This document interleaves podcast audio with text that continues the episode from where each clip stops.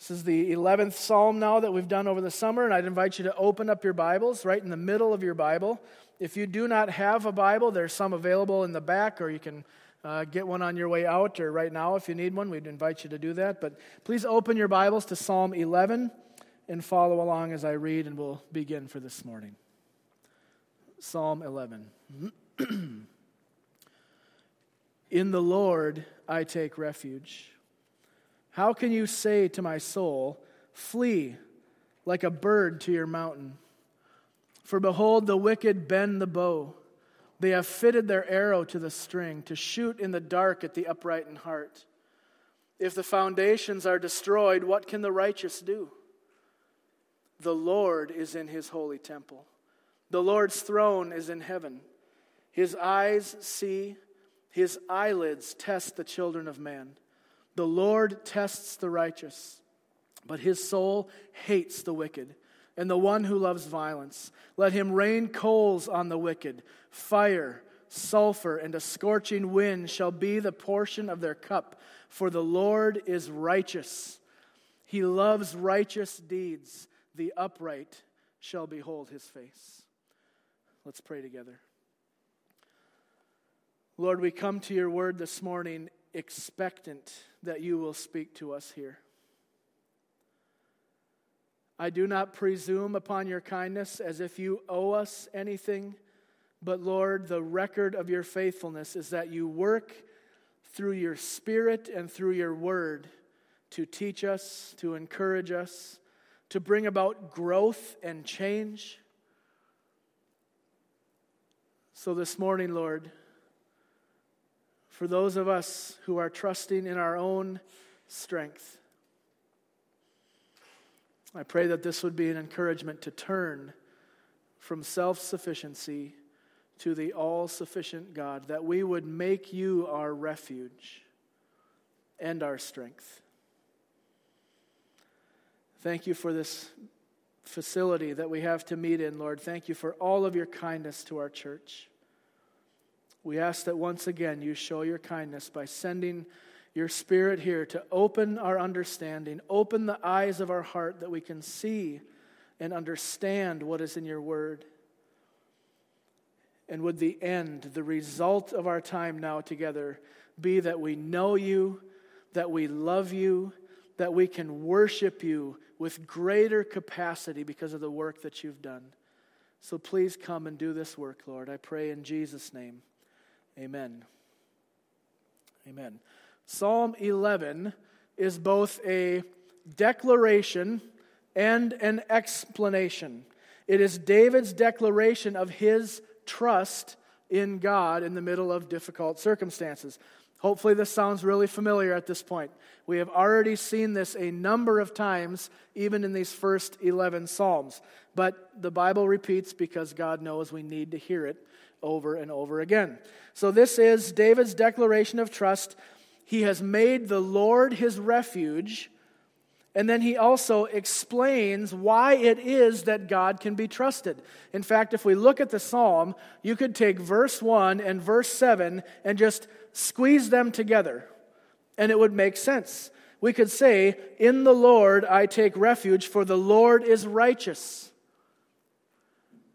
But we go beyond that in the psalm, and God, in His mercy, didn't just give us the fact of what we need to know, but He fills in some of the details, some of the explanation as to why we can trust God in our times of need. And if we did that, if we just had the opening and the ending and we forgot all the middle of stuff, we would miss a lot of the truth that undergirds or supports these statements that David is making about making the Lord his refuge so it's important that we look at this whole thing together.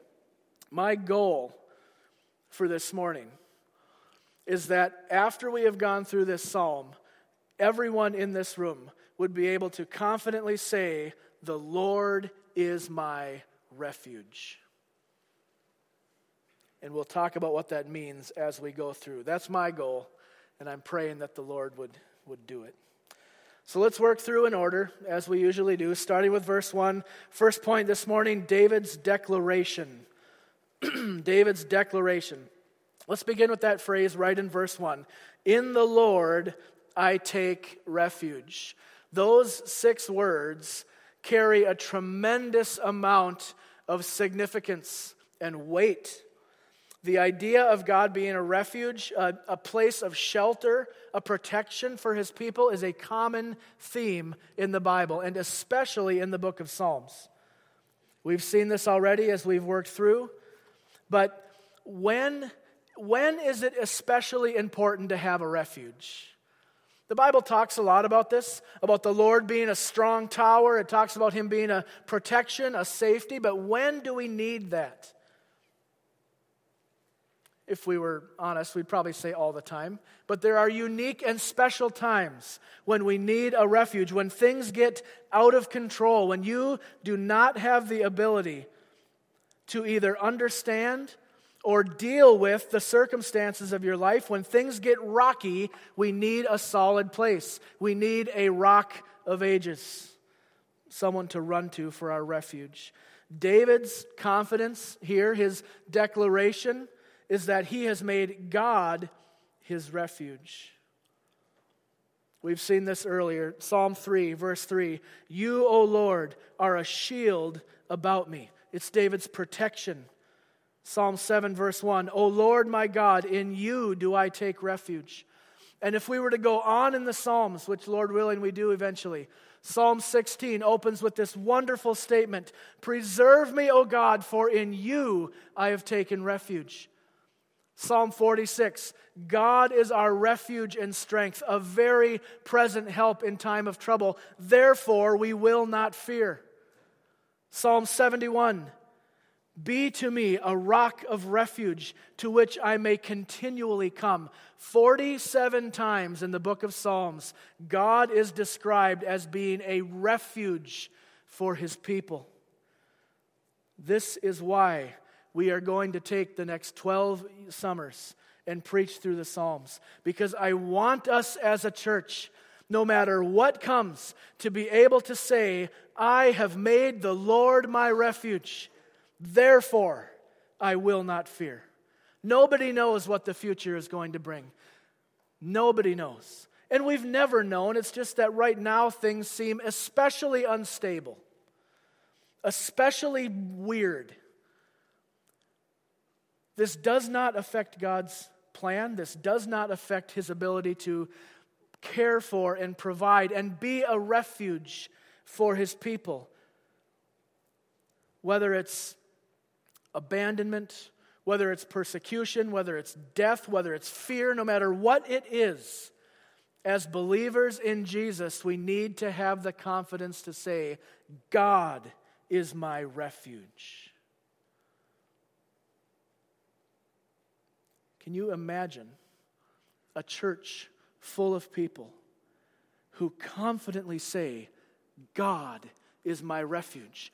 Men who, like the book of Proverbs say, are bold as lions, and women who laugh at the calamity to come because we have made God our refuge. Would God be pleased to do this here? This is David's declaration I have made the Lord my refuge. Now, as we move on in the psalm, we get to our second point bad advice. Bad advice. Now, whether this is David reminding himself or rehashing something that's gone on in his mind, or whether this is his advisors counseling him for this situation, which is the way that I read the text, it doesn't really change this conversation he's having in verses 1b through 3. It seems like this psalm picks up in the middle of a conversation. David has been given this bad advice. And now he's looking at this and saying, How could you say this? How could you say to me that I should get out of here and run away and flee?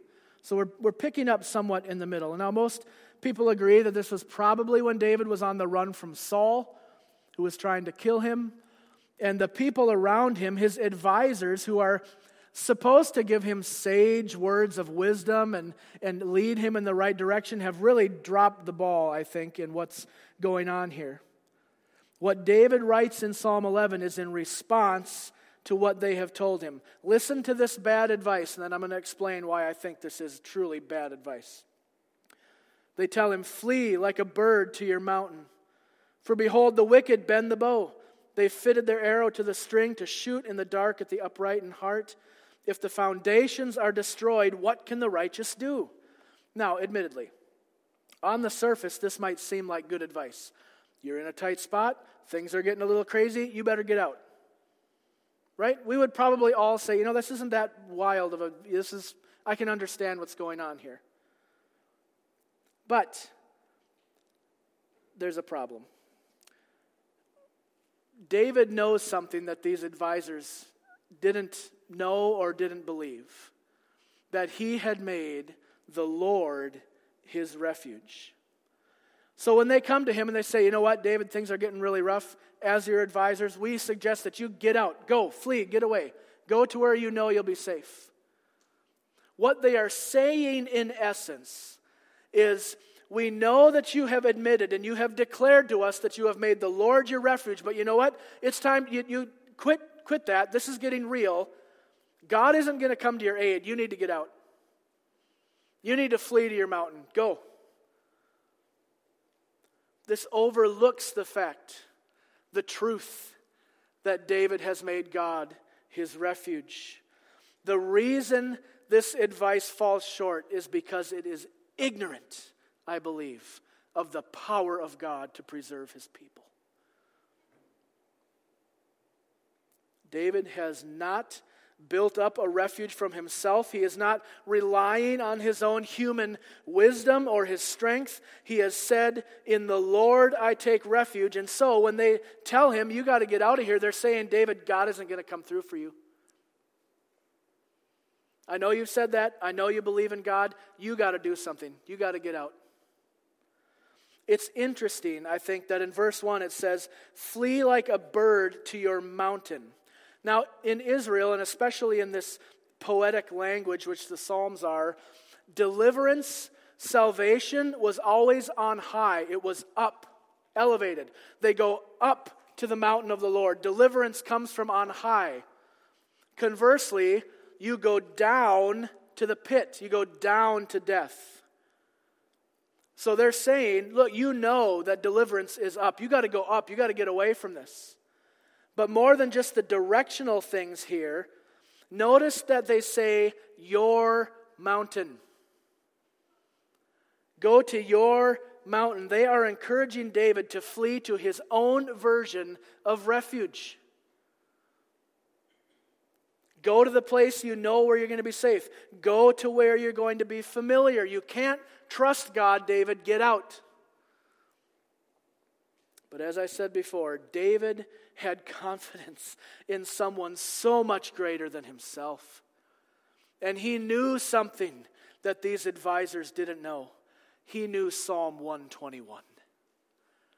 You know Psalm 121. I lift my eyes to the hills. Where does my help come from? It doesn't come from the hills, it comes from the Lord the maker of heaven and earth. He will not allow your foot to be moved. He who keeps you will not slumber. And on the psalm goes about the care and the provision that God has for his people. David knew this. He knew his help didn't come from the mountain, it didn't come from his own ability to get himself out of the situation. You either believe that God can care for you or you don't. And David did. David had confidence that God would be his refuge. Now, what is his response to this bad advice? How does he answer? How would you answer? If someone comes to you and says, I've just been noticing you're getting yourself into a pretty bad spot. I know you believe in God and all that stuff, but you, you got you to get out. What would you do? How do you respond to those kinds of things? We see David's response in our third point. Number three, a statement of truth. A statement of truth.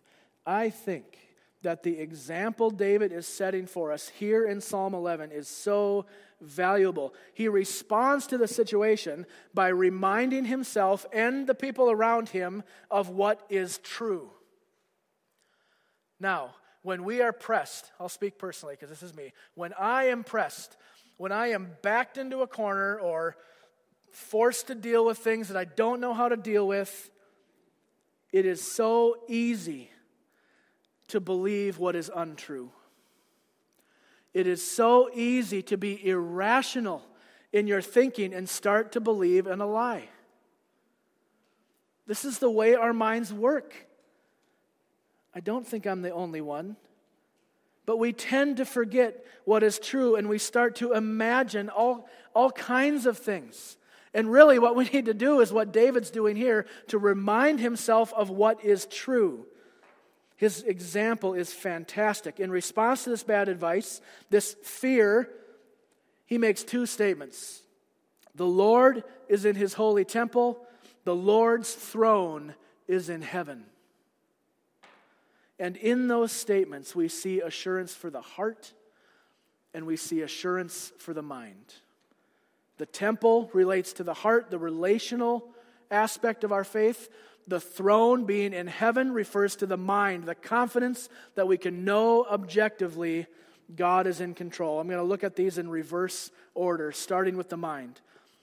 God being seated on his throne is symbolic in Scripture of his absolute sovereignty over the affairs of the world. God is not in heaven, pacing back and forth, wringing his hands, wondering what's going to happen, just waiting for something to go so that he can respond to it. That is not the picture the Bible gives us of God. The Lord's throne is in heaven. He is seated, he is calm, and he is absolutely in control of his creation. Like I said a minute ago, when things get out of control, we all know that our minds start to race. When you can't control what's going on, here's what I do I start to make lists. Anybody else list makers out here? Okay, what do I need to do? Well, first we have to do this, we have to do this, you have to get into it, you got to figure it out, right? That's what happens when we get into panic mode. We start to turn to our own devices. We need this, I need this reminder that God is seated on his throne and that his throne is in heaven, meaning it is unaffected by the affairs of men.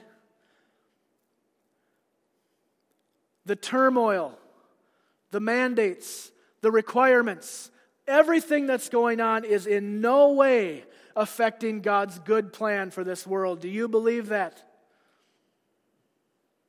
God's throne is in heaven, and he is firmly established there. This gives us confidence for our mind. You don't have to let your mind wander. You don't have to let it go and wonder oh, what's going to go on. I don't know what to do. That's okay. God does. He's seated on his throne. Make the Lord your refuge and trust that he'll do the right thing. The Lord being seated on his throne is the assurance for our mind, but also knowing that the Lord is in his holy temple is a comfort for our heart. Comfort for our heart. The temple was the place where you went in David's day to have communion with God, to be near God. Psalm 27, David says he goes to the temple to behold the beauty of the Lord.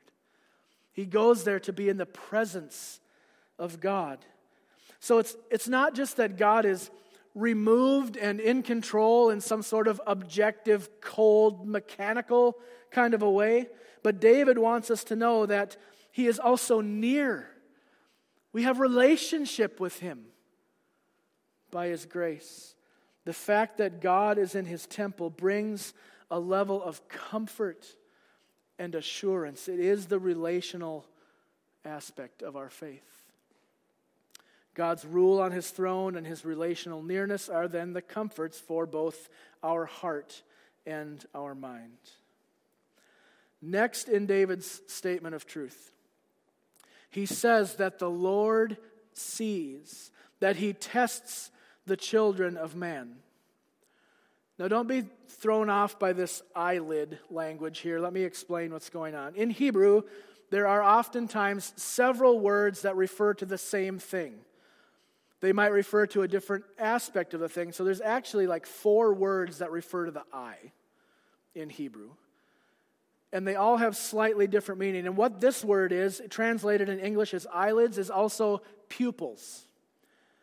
And so the picture that we should get when it talks about the eyelids of the Lord watching is a close and scrutinizing look. What happens when you squint at something and you're trying really hard to focus on it? All that's visible are your pupils, and you're blocking everything out and putting your full attention on this thing. What David is painting for us here is a picture of God intently watching the actions of men and judging according to their deeds. The word test here is the same word used by jewelers when they refine precious metals to test its worth, to determine its value. Now, God does not test people in a uh, temptation sort of way. James makes that really clear. We'll get to that soon in the exhortations. But God does test, as in a refining, as in a proving. We've already seen the contrast here in the Psalms of the righteous and the wicked. Remember Psalm 1 and 2? That really clear division there. And so when God tests the righteous to prove or strengthen them, the same testing produces something very different for the wicked.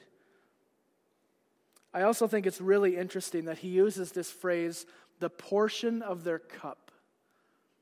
You see that? In the ancient Near East, the way that things would go in the household was that the father had a pitcher or a, a larger container of drink. And people in the family, children, spouse, would come with their empty cup, and the father would give them what was called the portion of their cup. He was the one providing, he was the one giving. They would receive the portion of their cup.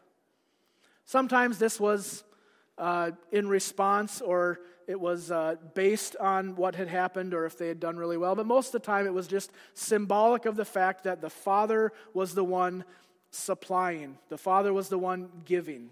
Okay? We see this positively in Psalm 16. David says, The Lord is my chosen portion and my cup, He holds my lot. In Psalm 16, David is saying, God Himself is His portion, what fills Him. But back in Psalm 11, the portion of the wicked, the thing that fills their cup, so to speak, is the righteous judgment of God. Fire, sulfur, and a scorching wind. Now you might think, scorching wind, come on, it got really hot this summer and it was blowing hot, that can't be that bad. But again, just there are some really interesting things that I found when I was studying this psalm. In Israel, about two times a year, between spring and summer, and then again between summer and winter, there was this wind that would blow over the desert, and literally overnight it could turn green vegetation brown, dead. And it would signal the change of the seasons. So, this scorching wind is not just an uncomfortable kind of, oh, I wish it was a little cooler out today kind of a thing. This is destruction death. And of course, fire and sulfur. We remember from the book of Genesis the story of Sodom and Gomorrah, where the wickedness was so unbelievably prevalent that God literally rains fire from the sky and destroys the wicked. This is the portion of their cup. This is what the Father is pouring out in response to what he sees when he tests the children of men. How thankful we should be for the shield and protection of Jesus Christ, which covers us from the wrath of God. God's judgment on the wicked is absolutely righteous. We talked about this in Psalm 7. God does not and cannot tolerate the wicked. I don't know if you have categories for this in your mind, but the Bible tells us very clearly God is a God who hates. You okay with that? You have a category in your mind to understand that God has burning anger against the trespass of his decree? That there is punishment being poured out right now and coming in the future because of the neglect of God's law. He's not simply disappointed with the acts of the wicked and just hoping that they're going to change their ways. Man, I really wish they'd do that different. This is intense, righteous, and perfect hatred of the wicked and their wicked ways. Now, why is it that God has this hatred? Why this anger against sin? Look at verse 7 in our text. Because the Lord is righteous, He loves righteous deeds. In his righteousness, there is no room in God for anything less than perfection. He cannot tolerate the wicked, he cannot tolerate their schemes. And when he looks at the children of men with this, this scrutiny that we saw earlier, his eyes testing, his anger is stirred into action because of what he sees. And we call that action the wrath of God against sin. We need to have categories for this in our theology because without the wrath of God, there is no justice in the world. Imagine if nothing bothered God. What if he just observed everything that went on and nothing got him up?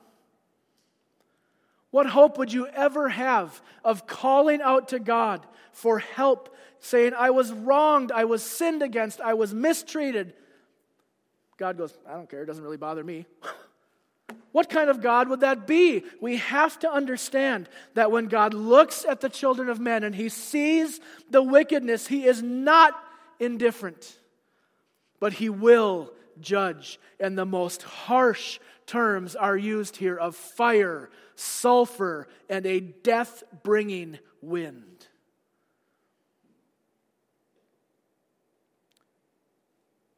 I am thankful that God is not only a God of wrath, however.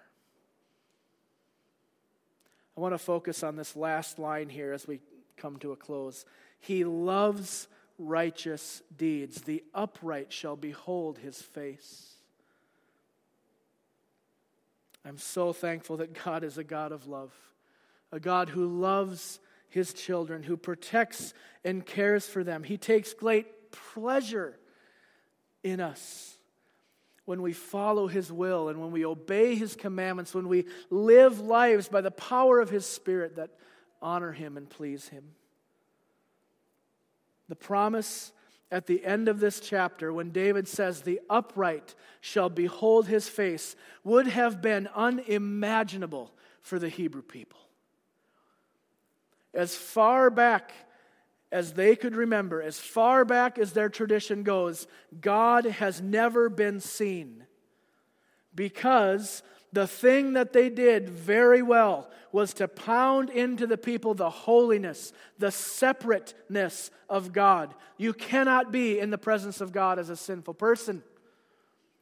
So when David says, The upright will see, will behold the face of God, what must that have sounded like? Even Moses, who was arguably the greatest of the patriarchs, was not allowed to see God, but was hidden in the rock, Exodus 33 and 34, and God passed in front of him.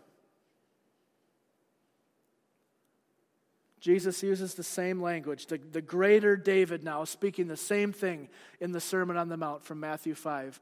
Blessed are the pure in heart, for they shall what? See God.